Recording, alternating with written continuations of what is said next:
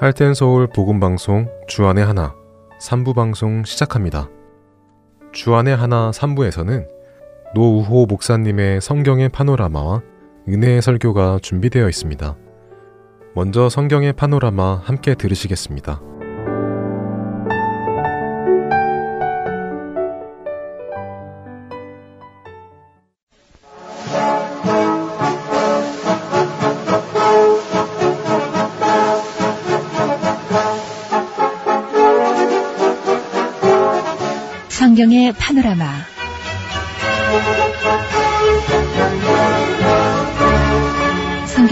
파노라마 이 시간은 성경의 진리 함께 배우고 있습니다. 구약과 신약 쉽게 배우고 있는데요.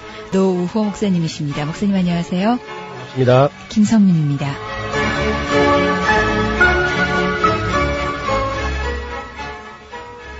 뱀, 이 용, 사단의 형상에 대해서 지난 시간에 알아봤습니다. 예. 이 뱀이 여자에게 가까이 예, 다가와서 질문을 하는데 그 질문이 아주 좀 이상하게 합니다. 하나님께서 정말 이 동산 모든 나무 실과를 먹지 말라 하시느냐 이렇게 이제 질문을 던졌습니다. 그러니까 질문을 던지기를 똑바로 정직하게 안 던지니까 대답도 아주 정확하지가 못하고 그 하와의 그 대답도 좀 이상해져 버렸어요. 어, 동산나무 실과를 우리가 먹을 수 있으나 이렇게 말합니다. 먹을 수 있는 정도가 아니고 임의로 먹으라 한 건데요. 또 동산 중앙에 있는 나무 실과는 먹지도 말고 만지지도 말라. 하나님께서 만지지도 말라 그런 말 한 건 없거든요. 그리고 먹는 날에는 정령 죽으리라 하셨는데 먹는 날은 죽을까 하노라 아마 그런 것 같다고.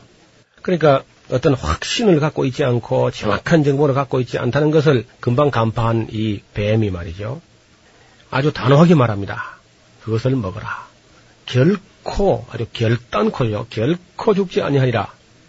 그것을 먹는 날에는 너희 눈이 밝아져서 너희가 바로 하나님처럼 될 줄을 하나님이 아시기 때문에 하나님을 또 무시하지도 않습니다. 하나님이 아신다는 거예요, 이런 것을. 음. 그래서 그걸 먹지 말라고 한 것이다. 이렇게 이제 여자의 호기심을 자극합니다. 하와의 갈등이 여기서 이제 출발이 되는군요. 그렇습니다. 이제 어느 편이 참말인지 어느 편이 진실인지는 예. 어차피 경험 안 해봤으면 모르죠. 하나님 말씀이 맞는 말인지, 다시 말하면 먹으면 정령 죽는 것인지, 또 죽는다는 말 자체도 사실은 뭐 잘 모르겠죠.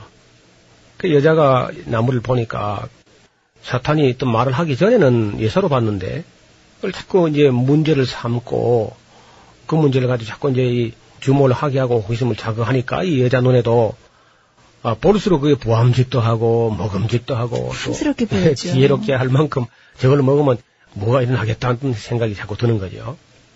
그때 여자가 그 호기심에 끌리면서 막 가까이 가서 관심을 가지고 가까이 가서 보니까 아, 정말 먹음직도 하고 보암직도 하고 막 그렇게 하니까 여자가 이제 갈등하는 거죠. 어느 한편은 틀림이 거짓말이죠. 왜냐면은 둘이 안 같으니까.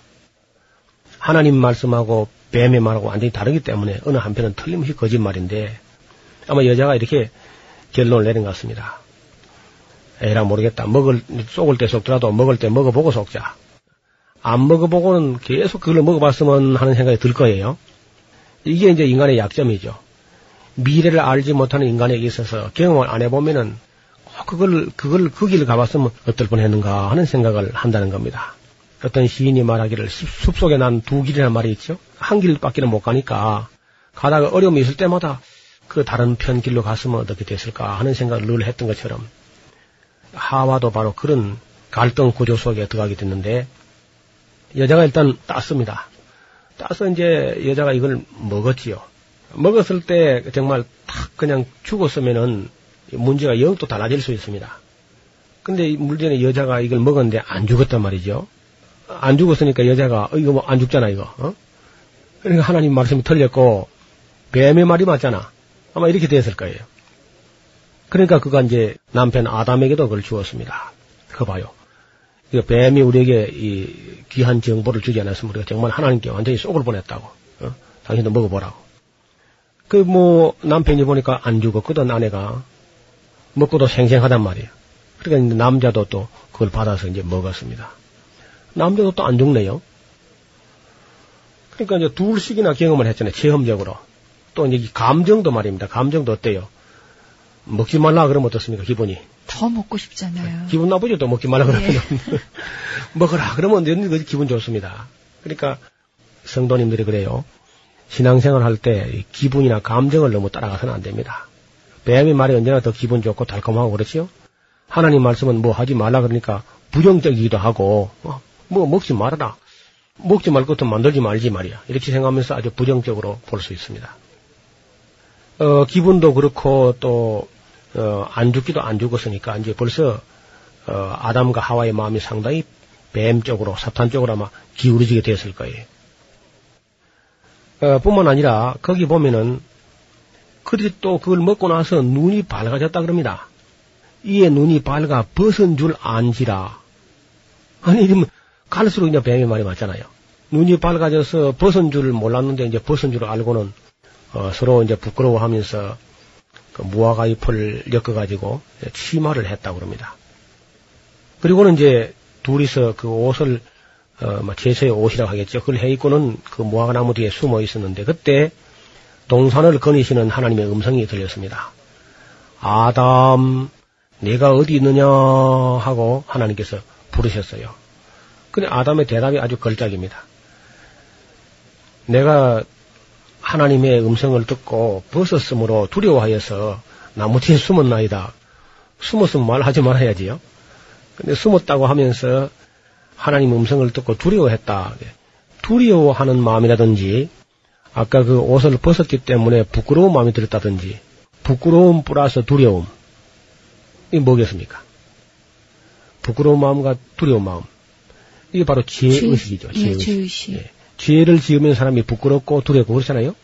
그러니까 율법이라는 것이 무슨 특별히 무슨 율법이다 그렇게 말하지 않았지만은 벌써 그 행위가 있은 후에 그들에게 느껴오는 것은 하나님처럼 된 것이 아니고 부끄러움과 두려움이 그들에게 다가온 것입니다. 네. 바로 죄의식이죠. 그래도 하나님께서 아담과 하와를 찾으셨습니다. 찾아가지고 이제 책임을 묻지요. 내가 너들을 먹지 말란 그 나무 실과를 내가 먹었느냐 하니까 아담이 아주 그 자기가 잘못했다고 한다든지 무슨 죄송하다든지 이런 말 한 게 아니고 하나님이 만들어 주신 그 여자 그가 내게 주므로 내가 먹었느니다. 그 말투를 가만 보면은 그러니까 하나님도 좀 책임이 있고 여자도 책임 있고 자기는 무슨 책임 없는 것처럼 그렇게 이제 말을 해요. 예. 책임을 회피하고 어, 전가하고 그 뒤집어 쓰는 것도 하나님께다 또 이제 갖다 하나님이 만들어 주어서 나와 함께 하게 한 그 여자가 주므로 내가 먹었나이다. 여자도요. 뱀이 나를 꿰물어 내가 먹었나이다 이렇게 나와요. 아니 꿰는 줄 알아서 먹지 말아야지. 뱀이 나를 꿰물어 먹었나이다. 전혀 잘못했다는 말이 없습니다. 그래서 하나님께서 거기서 이제 그 결정을 내립니다. 뱀에 대해서는 뭐 묻지 않아요. 뱀은 뭐 넉넉히 그래 할 수 있는 존재니까 이미 타락한 악의 사신이 되어 가지고 왔으니까 그래서 그 뱀에게는 이제 저주를 내리고 여자에게도 그 해산 고통을 크게 더하셨다 그렇게 기록합니다. 또 남자에게는 좀 즐겁게 동산을 관리하는 것이 아니고 이제부터는 이마에 땀이 흘려야만 식물을 내가 입에 넣을 수 있을 것이다. 그렇게 하면서 이 노동이 좀 즐거움의 노동이 아니고 힘겨운 노동이 될 것이고 땅이 가시 엉컹기를 내 가지고 네가 잠자고 쉬는 시간에 계속해서 일을 할 수밖에 없도록 그렇게 에, 잡초가 나고 가시가 나고 엉컹기가 날 것이다 이렇게 말씀을 하셨습니다. 그뿐만 아니라 더 나아가서 하나님께서 말씀하신 걸 들어보면은 이 사람들이 선악을 아는 일에 우리 중 하나같이 되었다. 그렇게 말씀하는 장면이 나와요. 그러니까 우리 성도님들이 가만히 생각해 보십시오. 뱀의 말이 상당히 맞지 않습니까? 맨 처음에 이제 기분도 뱀은 먹으라 하니까 뱀의 말이 기분 좋고 하나님 말씀 아주 기분이 좋지 않았어요.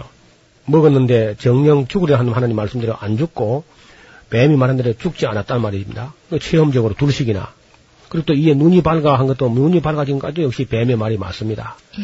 또 보니까 선악을 아는 일에는 우리 중 하나같이 되었다. 어, 부분적으로 하나님처럼 또 된 것도 사실이에요. 그런데 나중에 이제 가서 보면은 창세기 5장에 가서 보면은 아담도 죽고 하와도 죽고 다 죽습니다, 결국은. 그러니까 당장 그때 안 죽었지요, 그때. 먹자마자 이제 직살하려다 한건 아니거든요. 그래서 뱀의 말, 사탄의 말은 상당히 맞을 수 있습니다. 60%, 70%, 80%까지 맞을 수 있어요. 심하면 90%까지 맞을 수가 있습니다. 그래도 그걸 따라가서는 안 된다는 겁니다. 이것이 성경이 우리가 가르치는 진리죠. 그러나 끝에 가서 보면은 마지막에 가서 보면 역시 하나님 말씀이 맞습니다. 결국은 아담과 하와는 죽음을 맛보게 되는 것이고 또 그 죽음이 육체의 죽음으로서 끝나는 것이 아니라 성경이 우리에게 보여주는 죽음은 둘째 사망 곧 그 영혼이 불과 이왕으로 타는 모세까지 들어가게 된다는 그 죽음의 그 결론도 반드시 계시로까지 가봐야만 죽음이 무엇인가 알 수 있습니다. 우리가 구약 성경만 가지고는 죽음이 무엇인지 완전히 알 수가 없고 뱀이 무엇인지도 완전히 알 수가 없습니다. 그래서 꼭 창세기부터 계시록까지 다 살펴볼 수 있기를 바랍니다. 진화론 창조 네. 그리고 타락까지 함께 했고요. 이제 홍수 심판 노아의 방주 얘기할 네, 차례예요. 그렇습니다. 타락의 결과가 이제 쭉 나타나게 되는데요. 예. 그중에 이제 제일 먼저 나타난 결과가 형제간에 불화지요.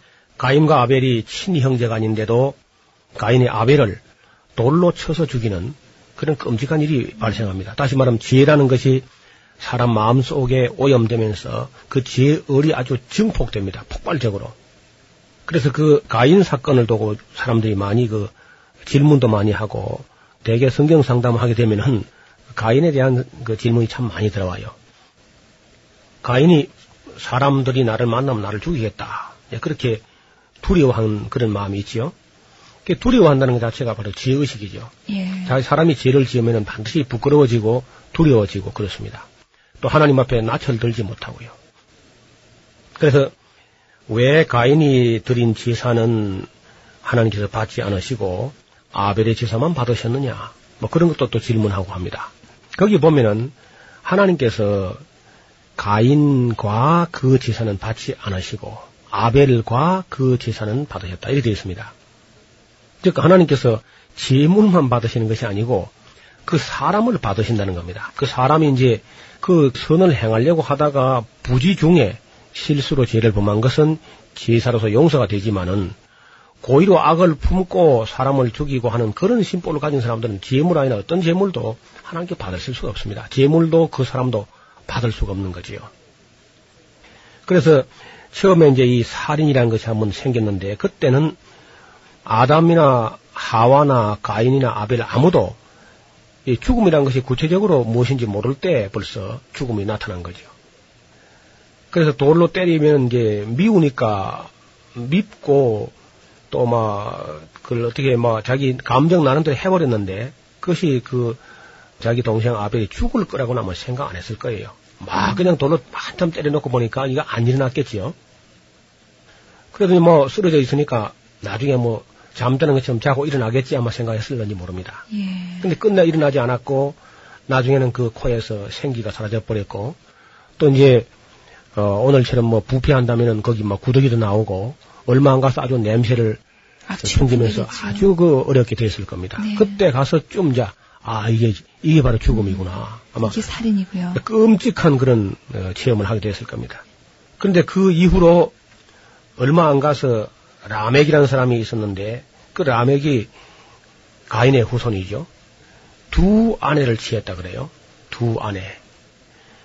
이런 이야기 지나가면서 이제 창세기 5장에 보면은 막 안 죽는다고 했는데 뭐 다 결국은 죽습니다. 그 몇 살을 향수하고 몇 살의 자녀를 낳았고 몇 살을 향수하고 죽었더라. 아, 그런 말이 쭉 이어집니다. 그 자세히 보면은 어, 아담이 이제 930살을 향수하고 죽었죠. 근데 930살을 향수하였더라. 그래도 됩니다. 어, 그래서 되는데 꼭 그렇게 하지 않고 930살을 향수하고 죽었더라. 그렇게 기록하고 있어요. 결국은 이제 뱀의 말이 맞는 것이 아니고 하나님 말씀이 맞는 건데 다만 천사도 모르고 뱀도 몰랐던 것 하나가 있는데 그게 뭐냐면은 자녀를 낳을 수 있는 그 기간이 있었다는 겁니다. 선악과를 따먹고도 당장 죽지 않고 자녀를 낳을 수 있는 기간. 즉, 우리는 보통 성경을 자세히 안 보신 분들은 아담이 그저 가인과 아벨 셋, 이 세 사람만 낳은 줄 알고 있습니다만은 전혀 그렇지 않습니다. 창세기 5장을 자세히 보면은 아담이 셋을 낳은 후에 800년을 지내며 자녀를 낳았다. 그렇게 기록하고 있습니다.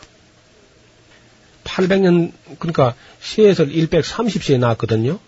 근데 800년을 지내며 자녀를 낳았다는 말은 돌아가실 때까지도 아마 아기를 계속 낳다가 돌아가신 것 같아요. 아담의 후손들이 점점 타락을 하게 되고 그 타락 중에 이제 그 뭐가 이제 그 결정적으로 타락 원인이 되냐면은 창세기 6장에 보면은 그때 땅의 사람들이 남자들이 아마 전부 기가울이 장대하고 네피림 장부들이라고 그러죠. 그런 힘이 있는 어떤 장부들이 막 나오면서 굉장한 그런 인물들이었는데 이런 힘 있는 남자들이 자기의 좋아하는 모든 여자로 아내를 삼았다. 그러니까 다시 말하면은 남자들이 힘 좀 있다고 아름다운 여자를 보면은 막 미치든지 다 자기 아내로 삼는 그런 끔찍한 일이 벌어지게 됩니다. 예. 그것은 이제 가인의 후손 중에서 라멕이라는 사람이 두 아내를 취하는 사람의 조상인데 두 아내, 세 아내 막 여러 아내를 취하면서 걷잡을 수 없이 타락이 따라오게 되는 거죠. 예. 이 인간이라는 것은 바로 관계인데 1차적인 관계가 남자와 여자의 관계지요. 그 남녀 관계가 깨지게 되면은 그 다음에 이제 자녀들도 정직한 자녀가 아니고 괴약한 자녀들이 막 태어나게 되는 겁니다. 그 이후로는 이제 죄가 하도 폭발적으로 증폭되기 때문에 뭐 감당할 수 없을 만큼 그래서 하나님께서 보실 때도 그 좋아하는 모든 자로 아내를 삼는 이런 일이 악한 일이 유행되면서부터 그 죄악이 그냥 목에까지 가득 차버립니다. 죄악이 관영하게 됐다. 사람들 죄가 그 목에까지 가득 차게 그렇게 되었습니다. 그래서 도저히 어떤 교육으로 또 할 수도 없는 그런 상황에 떨어지게 된다. 이래서 결국은 홍수 심판을 초래하게 되는 거죠. 네. 그래서 성적인 타락이 불러오는 것은 성적인 타락 그 자체만도 불행이지만은 그로 말미암아 태어난 자녀들이 괴약한 자녀들이 태어나게 되고 그 자녀들이 그 모양이고 또 부모들이 또 올바르지 못하면 옳지 못한 부모들은 그 자녀를 교육을 못한다는 겁니다. 네. 결국은 이제 악이 관영한 세상이 되어서 하나님께서 그냥 두고 볼 수 없는 그런 현실이 벌어지게 됩니다. 그래서 그 모든 사람들이 다 타락을 했는데 그 당대에 오직 한 사람의 의로운 사람이 있었지요. 예, 그 사람 우리가 노아라는 사람인데 이 노아는 셋의 후손이죠. 예, 가인의 후손이 아니고 셋의 후손이면서 그 이름이 그 안식이다, 휴식이다, 마음에 힘을 주신다 그런 뜻의 이름을 가진 사람입니다. 이 사람이 아주 당대의 완전한 사람이었고 하나님과 동행했으며 하나님의 뜻을 알고 하나님께서 말씀하시면 무슨 말씀이든지 순종하는 그런 사람이었습니다. 그래서 하나님께서 그 노아에게 명령을 하셨는데 그것은 바로 방주들을 만들 때 어, 상중하 3층으로 만들고 어, 지금 아, 메트로 계산하게 되면 그 배의 길이가 방주의 길이가 한 135m 정도 되게 지금 현재 우리가 말하는 그 축구 경기장 길이보다도 좀 더 길게 그렇게 큰 방주를 만들었습니다. 네. 이 방주라는 것은 배하고는 조금 다릅니다. 일반적으로 배는 추진력이 있죠. 노아가 만든 이 방주는 어떤 추진력도 없습니다. 어, 그냥 떠 있는 기능밖에 아무것도 못해요. 네. 방향 타도 없고 그리고 무슨 추진력도 없는. 다시 말하면 그는 이제 운명을 물결을 치는 대로 맡길 수밖에 없는 그런 구조가 노아가 만든 그런 방주였습니다. 노아는 600세 되던 해에 홍수가 났고 그가 아이를 아주 늦게 낳았는데요. 500세 되던 이후에 셈과 함과 야벳을 낳았다고 그렇게 말하고 있습니다. 다른 사람들에 비해서 이 노아는 자녀를 아주 늦게 두었어요. 그래서 500살에 천아들 낳았다 그러면 참 깜짝 놀랄 일이죠. 예. 지금 우리가 살고 있는 세상과 홍수 이전 세계는 전혀 다른 그런 세상이었다고 어, 볼 수 있습니다. 아마 그건 또, 또 상세한 것은 이 다음 시간에 따로 한 시간 더 마련하려고 합니다. 노아가 제일 큰 아들 그 셈의 나이가 한 100살 정도 됐을 때 이제 홍수가 나게 된 것이지. 그러니까 방주에 그때 들어가게 됐군요. 그렇죠. 어, 노아는 600세 되던 해 2월 달에 에, 방주에 들어갔고 그 이후 방주에 들어간 날부터 시작해가지고 40주야에 걸쳐서 비가 내리게 됐는데 그러니까 에, 모든 세상이 다 물에 잠기게 됐다 그렇게 말씀하고 있습니다. 그리고 그 성경을 자세히 보면은 위에서 그저 비만 온 것이 아니고 땅에서 기품의 샘들이 터져 나와서 물이 나왔다 그래요. 그러니까 아마 이걸 그 표현이 간단하게 되어 있기 때문에 그 사실을 뭐 상세하게 묘사할 수는 없지만은 궁창 위에 있는 물들이 지금 비가 오는 이런 정도가 아니고 하나님께서 창세기에 보면은 물과 물로 나누게 하실 때 궁창 위의 물과 궁창 아래 물로 나누게 하셨다 그렇게 기록하고 있어요. 그래서 궁창 위의 물하고 궁창 아래 물이 그 물이 뭐 비율이 어느 것이 많은지 모르지만은 지금 우리가 볼 때에 지구본을 이렇게 놓고 돌려보면은요 온통 바다뿐이라요. 육지는 조금밖에 안 되죠. 예. 그러니까 육지가 그저 적어도 절반은 돼야 될 텐데 육지가 그저 한 30%고 바다가 70%가 넘게 이제 그렇게 되어 있습니다. 그것은 바로 그 홍수 이전에는 육지가 굉장히 넓었는데 홍수에 의해 가지고 궁창 위에 물이 한꺼번에 쏟아지면서 결국은 이제 육지는 다 거의 다 바다에 잠기게 되었고 특별히 그때 노아 홍수 당시에는 이 산들도 새로 아마 솟아난 걸로 그렇게 볼 수 있습니다. 노아 홍수와 함께 홍수.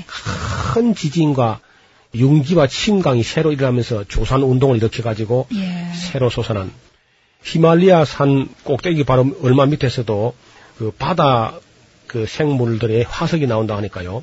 음, 예. 그 언뜻 때는 그것이 이제 바다 속에 잠겨 있던 건데 네. 오히려 육지는 바다 밑으로 가라앉게 되고 또 바다 밑에 있던 것이 막 솟아 올라오기도 하고 그런 큰 변동이 있었던 걸로 볼 수 있습니다.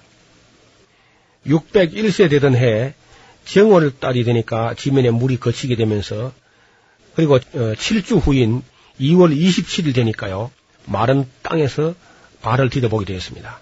아마 그것이 그곳이 지금 정확하게 어딘지는 잘 모르지만은 우리가 그 지리학적으로 가서 현장을 한번 답사해 봤는데요. 예. 그 터키에 가면 터키 동부에 반이라는 호수가 있습니다. 터키 최대 호수인데요.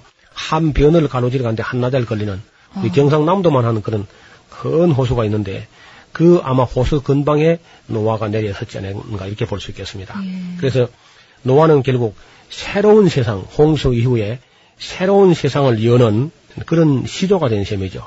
물론 셈과 함과 야벳 그리고 그 각각 아내들 해서 여덟 명이 새로운 세상을 열게 된 것으로 성경은 우리에게 가르치고 있습니다. 다음 시간에 계속 이어지겠습니다. 예, 성경의 파노라마 지금까지 노우호 목사님이셨습니다. 고맙습니다. 감사합니다. 김성윤이었습니다.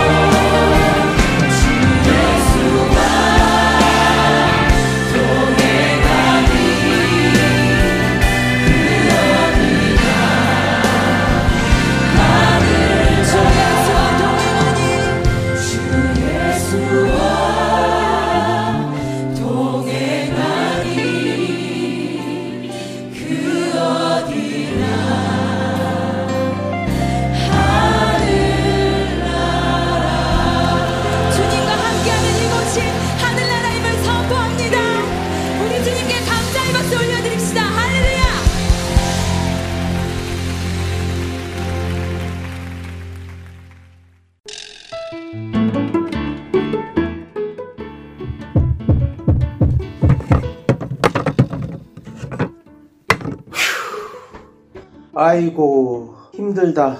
여보, 정말 수고 많았어요. 그게 마지막 짐이죠?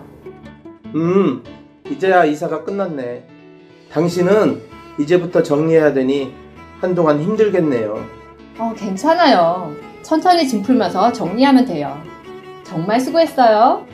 아참, 하트앤서울 복음방송에 새집 주소 알려줬어요? 짐은 천천히 풀어도 되지만 집 주소 바뀐 것은 빨리 알려줘야 CD가 배달이 오죠. 어머, 이사하느라 정신이 없어서 깜빡했네요. 지금 당장 전화해서 알려드려야겠어요. 602-866-8999 주소나 전화가 변경되었을 때 저희에게 알려주시면 큰 도움이 됩니다. 불필요한 CD 반송과 귀한 후원금도 낭비하지 않게 됩니다. 바쁘시더라도 꼭 연락 주세요. 연락 주실 전화번호는 602-866-8999입니다. 이메일이나 카톡으로 연락 주셔도 됩니다.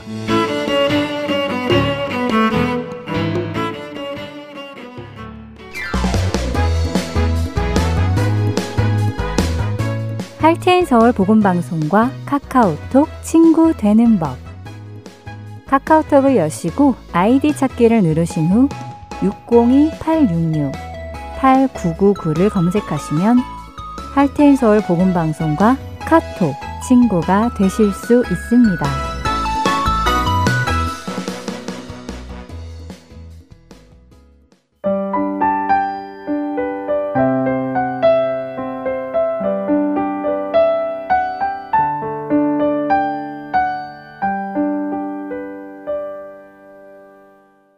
은혜의 설교 말씀으로 이어드립니다. 오늘은 어린이 주일과 어버이 주일 설교 말씀으로 서울 우면동 교회 정준경 목사님께서 골로새서 3장 20절과 21절의 말씀을 본문으로 부모와 자녀라는 제목의 말씀 전해 주십니다. 은혜 시간 되시기 바랍니다.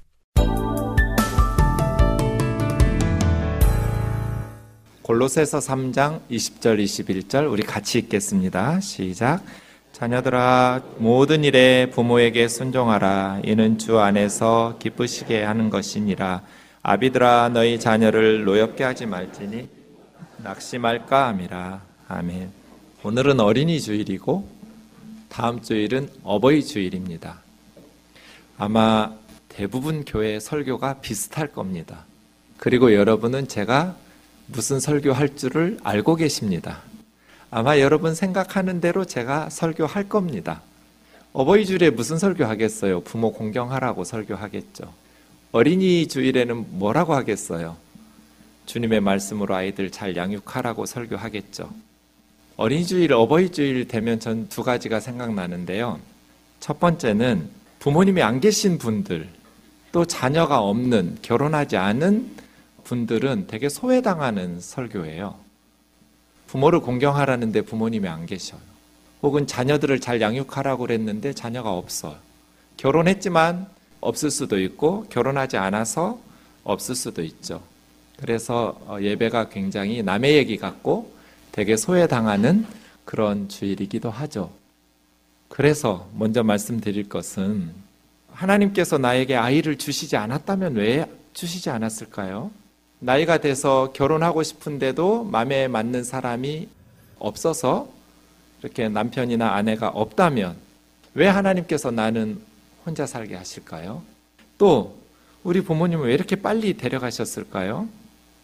효도하고 싶어도 부모가 없는 또 자녀를 잘 말씀으로 양육하고 싶어도 이렇게 자녀가 없는 분들은 어떤 생각을 해야 될까요? 이 설교 시간에 바울이 결혼하는 것도 좋은 것이지만 결혼하지 않고 독신으로 사는 것 더 좋은 일이다. 어느 면에서. 왜요?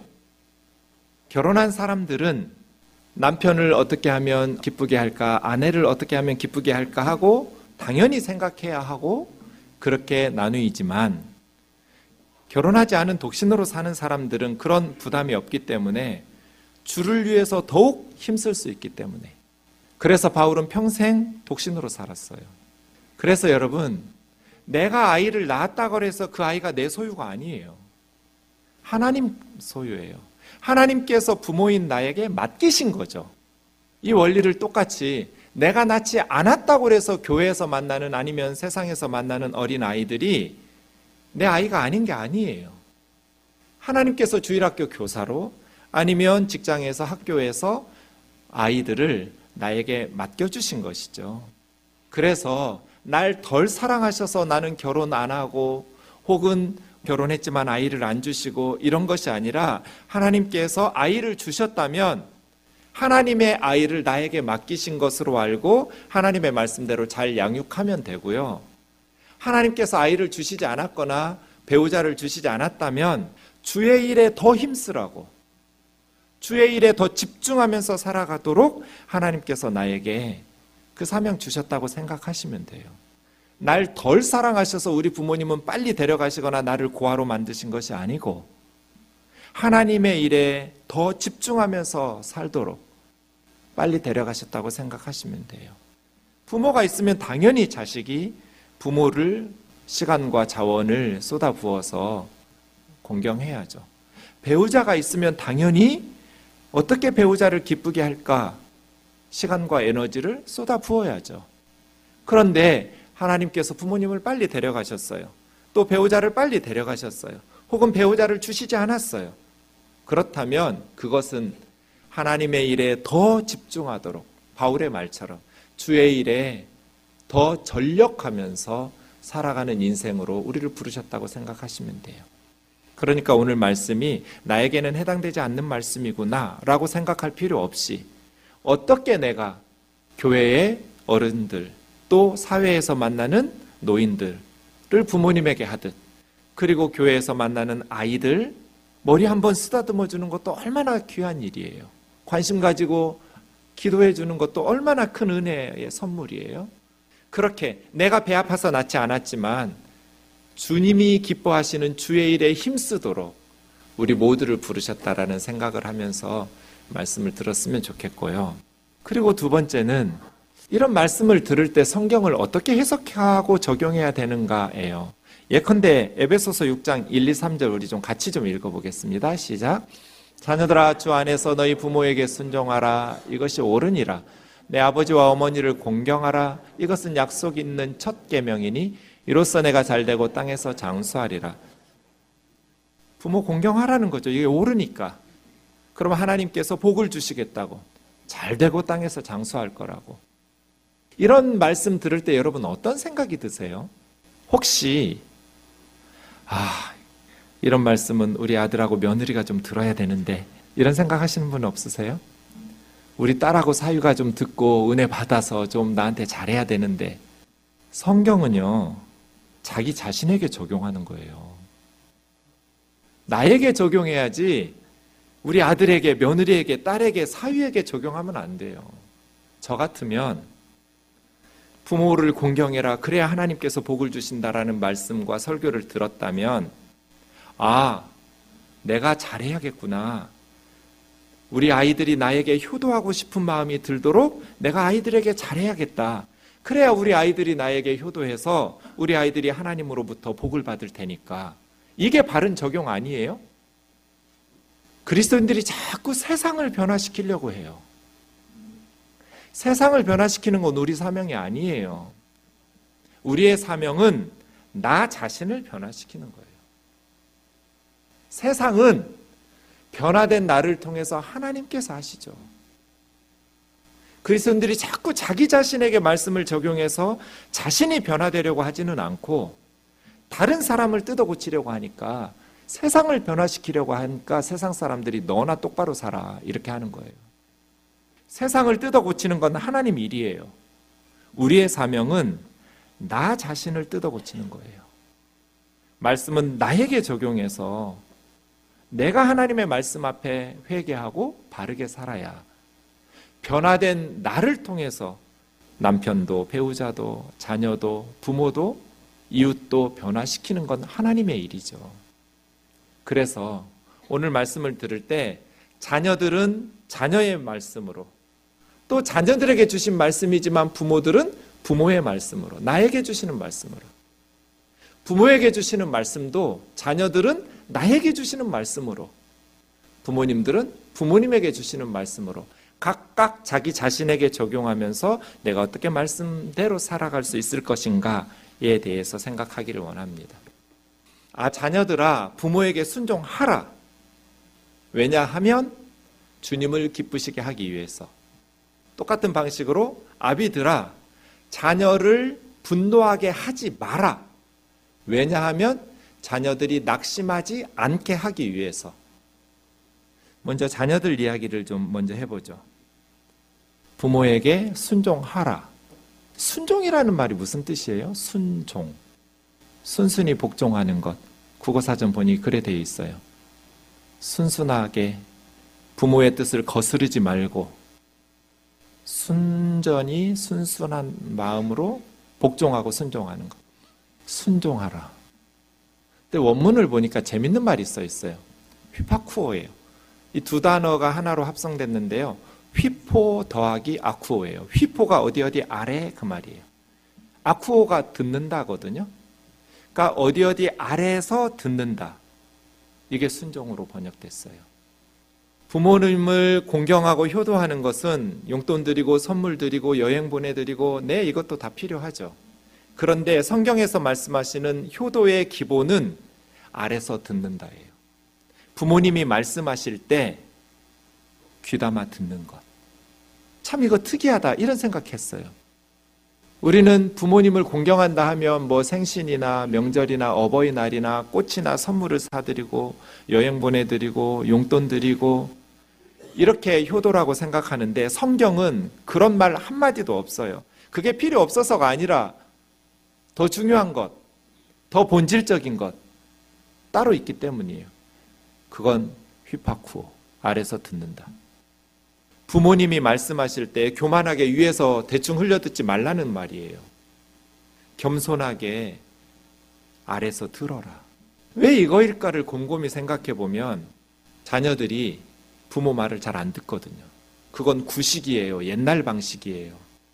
그러면 부모님은 거절당한 마음이 들어요. 관계가 발전하려면 대화가 돼야 돼요.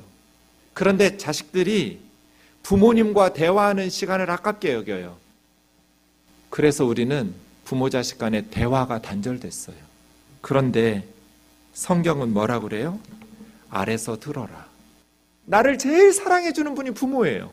새벽부터 일어나서 밥 해주고, 죽으라고 일해서 용돈 주고, 뭐 한마디도 안 하고 조건 없이 남의 집 자식이라면 그렇게 고생해서 번 돈을 아무 이유도 없이 달라는 대로 주겠어요? 내 자식이니까. 밥 해 주고, 용돈 주고, 가르쳐 주고, 빨래 해 주고, 옷 사 주고. 그 부모의 말도 듣지 않는데 남의 말 듣겠어요? 나를 가장 사랑해 주는 엄마 아빠 말도 듣지를 않는데 아내 말을 듣겠냐고요. 그래서 성경은 잠언 22장 6절에서 마땅히 행할 바를 아이에게 가르치라고. 그러면 늙어서도 그것을 떠나지 않을 거라고. 순종, 아래서 듣는 것. 가정에서 부모에게 배워야 돼요. 부모에게 순종을 배우지 않으면 어디 가서 순종을 배우겠어요? 남의 고통과 슬픔에 대해서 귀담아 듣고 공감하고 무감각하지 않는 그걸 부모에게 배우지 않으면 어디서 배우겠어요? 하나님의 뜻은 분명해요. 네가 생각할 때 말이 된다는 소리만 귀담아 듣지 말고 부모님이 말씀하실 모든 일에 겸손히 경청하라는 뜻이에요. 뭐 유산을 물려준다, 뭐 돈을 용돈을 준다, 요럴 때만 귀 쫑긋하고 들으려고 하지 말고 모든 일에 휘파쿠오 아래서 들어라. 그런데 이게 어렵죠. 지금 여러분의 부모님이 무슨 생각하고 있는지, 어떤 드라마 보고 계시는지, 뭐 때문에 힘들어 하신지, 어디가 아프신지, 누구 때문에 기쁘고 누구 때문에 힘겨운지 아세요, 여러분? 용돈 보내드리고 선물 보내드리고 그게 효도가 아니에요. 그런 일들도 필요하지만 가장 중요한 효도는 들어드리는 거예요. 영어로 believe in Jesus 한다고 그래서 예수 안에서 믿는다 이렇게 말하지 않잖아요. 예수님을 믿는다고 말하지. 저 안에서 엔퀴리오스예요. 주님 안에서 하지만 그것을 저렇게 직역해 가지고 주 안에서 기쁘게 이렇게 번역하면 안 돼요. 주님을 기쁘게 하는 거예요. 주님 안에서 믿는다 하지 않고 주님을 믿는다고 하듯이 주님을 기쁘시게 하- 좀 특이하죠. 부모님을 기쁘시게 이렇게 할 것 같거든요. 제 생각에는 자녀들아 모든 일에 부모에게 순종해라. 이는 부모님을 기쁘시게 하기 위해서 우리가 부모님의 말씀을 잘 순종하면 부모님이 기뻐하시겠죠. 그런데 바울은 부모님 기쁘시게가 아니라 주님을 기쁘시게 하기 위해서 이렇게 써놨어요. 무슨 뜻이에요? 우리가 부모님을 공경할 때 주님이 기뻐하신다는 뜻이에요. 그리고 그리스도인들은 사나 죽으나 주님을 기쁘시게 하는 것이 목표여야 돼요. 우리 예수님이 기뻐하시지도 않는데 효도는 뭐하러 해요? 예수님이 기뻐하시니까 부모 공경하란 뜻이에요. 주님을 기쁘시게 하는 것 고린도 후서 또 에베소서 말씀 우리 같이 읽겠습니다. 시작. 그런즉 우리는 몸으로 있든지 떠나든지 주를 기쁘시게 하는 자가 되기를 힘쓰노라. 주를 기쁘시게 할 것이 무엇인가 시험하여 보라. 몸으로 있든지 이 말은 살아 있든지 떠나든지는 죽었든지예요. 우리가 살아 있든지 몸 안에 있든지 몸을 떠나서 천국에 가든지 우리는 주님을 기쁘시게 하기를 힘쓰는 그리스도인이죠. 살든지 죽든지 천국에서 우리 무슨 생각하겠어요? 주님 기쁘시게 하는 삶을 살겠죠. 주님을 기쁘시게 할 것이 무엇인지 시험해 봐라. 분별해라. 예수님이 기쁘시게 할 것이 무엇인지 부모님이 나에게 상처를 주었으니 내가 효도하지 않아도 주님은 이해하시겠지. 주님이 그걸 기뻐하시겠어요? 주님을 기쁘시게 할 것이 무엇인지 분별해라. 테스트해보고 시험하고 검증해봐라. 우리 주님이 무엇을 기뻐하실지. 왜요? 우리는 로마서 14장 8절에 있는 것처럼 살아도 주님을 위해서 살고 죽어도 주님을 위해서 죽나니 그리스도인들은 사나 죽으나 주님의 것이거든요. 아멘이죠? 주님이 우리를 위해서 십자가에 죽으셨어요. 그러니 우리는 살아도 주를 위해서 살고 죽어도 주님을 위해서 죽어요. 살든지 죽든지 우리는 주님의 것이에요. 주님은 무엇을 기뻐하시는가? 부모를 공경하는 것. 자, 이제 아비들 얘기 좀 해보죠. 21절. 아비들아, 너희 자녀를 노엽게 하지 말라. 왜냐하면 자녀들이 낙심할까봐. 어머니들보다 특별히 아버지들이 자녀들을 많이 노엽게 할 가능성이 많죠. 아이들 속에 분노가 치밀어 오르지 않도록 해라. 낙심이라는 단어는 아쉬메오예요. 아라는 말은 부정 접두어예요. 뭐뭐 안 한다, 없다. 쉬메오는 열정이에요. 의욕. 낙심이 번역 잘 됐어요. 마음을 잃어버리는 거잖아요. 정신, 마음 그런 뜻도 있어요. 쉬메오에. 그러니까 자녀들이 분노하게 되면 삶의 열정을 잃어버려요. 살고 싶은 의욕이 사라져요. 이거 저주죠. 아라르라는 저주한다라는 히브리 말은 묶는다요. 바인드. 아이들이 무기력해지도록 힘쓰지 못하도록 묶어버리는 것. 이걸 저주한다라고 번역했어요. 아이들이 의욕을 잃어요. 부모가 자녀들에게 해줘야 될 가장 좋은 선물은 자기 삶을 행복하게 여기면서 의욕 있게 살아가는 거예요. 자기 삶을 좋아하도록 만들어주고 열정적으로 사는 아이로 만들어주는 것. 그런데 반대로 낙심은 삶의 의욕을 꺾어버리는 너 같은 게 뭘 하겠냐? 그 성적으로 뭘 할 수 있겠냐? 네가 그렇지 뭐. 이게 다 저주예요. 아이들 속에 분노하게 하는 것. 국무총리실 산하에서 한 위원회에서 중학생들 대상으로 우리나라 중학생들 설문조사를 해봤어요. 우리나라 중학생들의 50%가 가출하고 싶대요. 집에서 나가고 싶다. 두 명 중에 한 명이에요. 원인을 물어봤어요. 왜 가출하고 싶냐? 세 가지가 주요 원인이었어요. 그 중에 첫 번째가 제일 컸어요. 부모의 싸움. 제발 애들 앞에서 싸우지 좀 마세요. 애들이 삶의 열정과 의욕을 잃어요. 또 부당한 폭력. 애들 말은 들어보지도 않고 두드러 패기부터 하는 거예요. 지나친 간섭. 애들을 숨도 못 쉬게 막. 여러분, 오늘 본문 20절, 21절 가만 보면 20절에서 자녀들은 부모에게 순종, 모든 일에 순종하라고 그랬어요. 순순히 복종하래요. 그런데 자녀들을 굴종시키라는 게 아니에요. 부모에게 순종하라고 했다고 그래서 21절을 떼버리면 안 돼요. 애들에게 지나친 간섭하고 막 폭력을 행사해 가면서까지 아이들 속에서 분노가 치밀어 오르지 않게 해라. 부모가 아이들에게 회초리를 든다고 해서 애들이 분노하지는 않아요.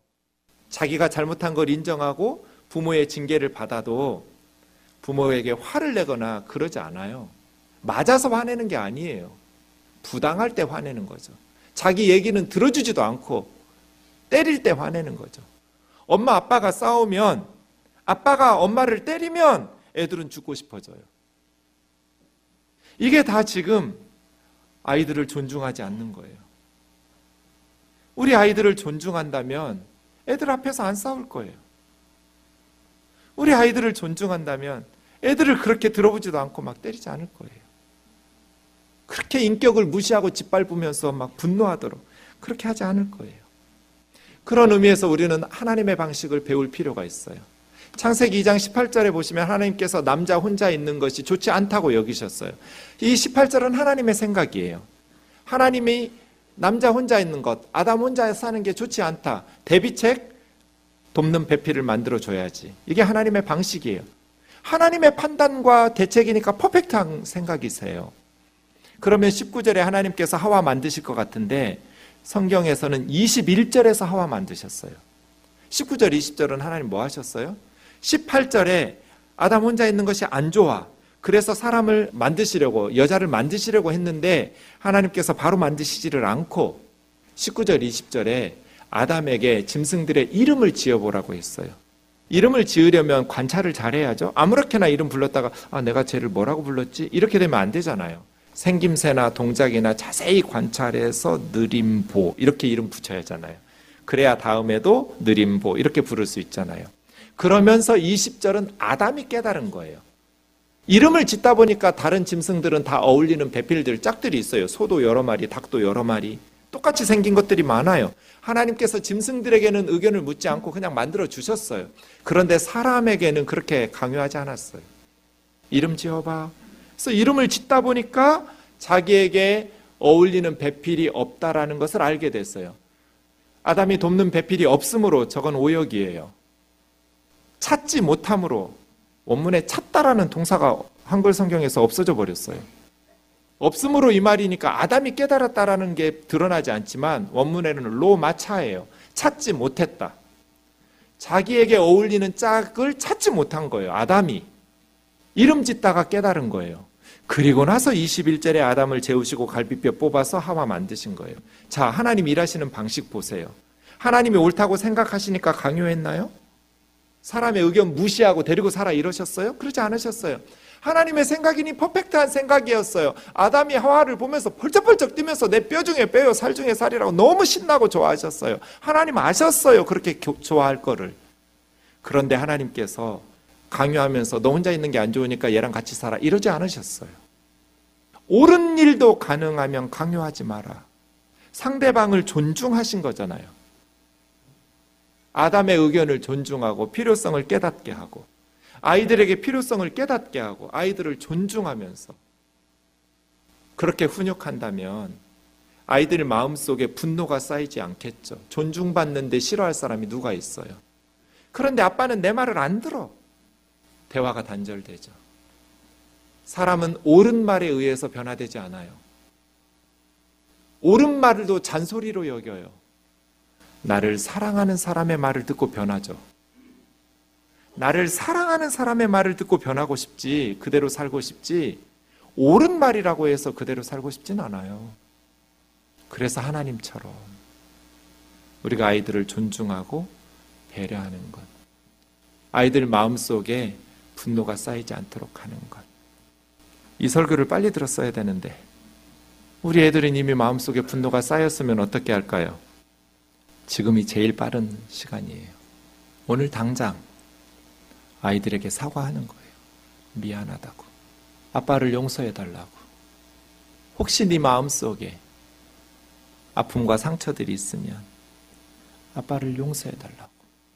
우리 아이들은 회복력이 강해요. 그래서 진심 어린 사과를 들으면 치유가 되고 회복이 돼요. 며느리한테 미안하다고. 부모님에게도 마찬가지죠. 엄마 미안해. 배우자, 남편에게, 아내에게도 마찬가지예요. 저분이 데이빗 로이드 조지라는 분이에요. 1865년에 영국의 사우스 웨일스 지방에 겨울이었는데 너무 눈보라가 심하고 추운 겨울에 이 엄마가 갓난아기를 안고 가다가 길을 잃어버렸어요. 그래서 도와달라고 막 돌아다니면서 소리를 치는데 아무도 없어요. 시간이 흐르고 사람들이 지나가다가 그 엄마를 발견했는데 얼어 죽었어요. 그런데 이 엄마가 벌거벗고 있었어요. 그리고 그 엄마 품에는 엄마 옷으로 칭칭칭칭 감겨져 있는 깐난 애가 엄마가 껴안고 웅크리고 있는 죽은 그 품 안에 살아 있었어요. 저 로이드 조지는 그 아이예요. 엄마 아빠 본 적 없어요. 고아예요. 불쌍하게 자랐어요. 그런데 어려서부터 엄마의 뜨거운 사랑에 대한 이야기를 들으면서 자랐어요. 엄마가 어떻게 죽었는지를 들으면서 자랐어요. 그래서 이 사람은 1915년에 영국의 수상이 됐어요. 고아였지만 뜨거운 사랑의 기억을 가지고 자란 아이는 수상이 돼요. 1916년이네요. 가장 좋은 선물은 사랑이죠. 여러분 자녀들이 여러분을 어떤 엄마 아빠로 기억하게 하고 싶으세요? 여러분 자녀들이 아빠 생각하면 어떤 아빠라고 생각할까요? 엄마를 떠올리면 우리 엄마는 어떤 엄마였다고 기억할까요? 반대로 이제 시간이 많이 흘러서 우리 부모님이 돌아가실 때가 되면 소천하시기 전에 우리 자녀들을 생각할 때 여러분의 부모님은 우리 아들, 우리 딸을 어떤 자녀로 기억하기를 원하세요? 바라기는 우리 엄마는 참 나를 많이 사랑해 주셨어. 우리 딸은 정말 나를 사랑해 준 딸이야. 그렇게 기억되기를 원합니다. 말씀드렸듯이 어린이날, 어버이날은 우리를 돌아보게 하면서 좀 아프게 하죠. 누구보다도 좋은 관계를 맺으면서 잘 살고 싶은데 부모님을 생각하면 우리는 꼭 죄인이 된 심정이고 자식들을 생각하면 너무 미안한 게 많죠. 우리 다 허물과 흠이 많은 사람들이에요. 하지만 이 모든 일에 사랑은 회복시켜요. 그래서 또 사랑은 표현하는 게 필요하거든요. 오늘이 가기 전에 가족들을 사랑한다고. 그리고 말뿐 아니라 진심으로 말씀대로 사랑하면서 살아가는 저와 여러분 되기를 원합니다.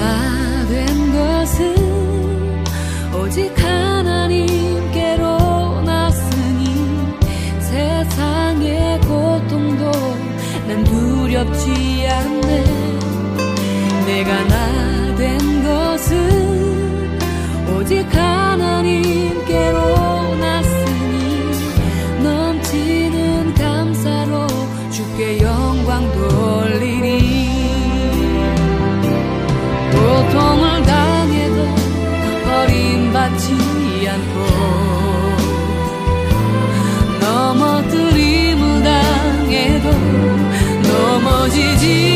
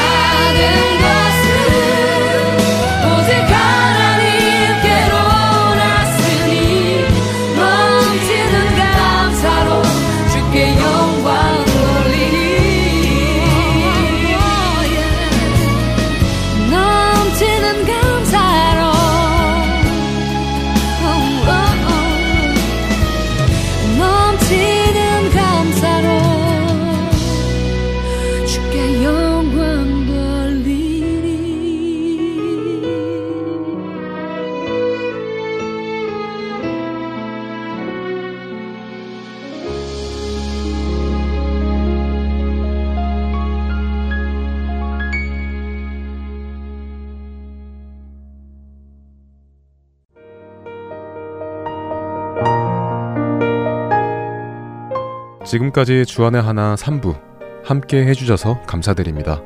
다른 방송들을 더 듣고 싶으신 분들은 홈페이지 www. 할테앤서울 o r g 에서 특별 방송을 클릭하셔서 들으실 수 있습니다.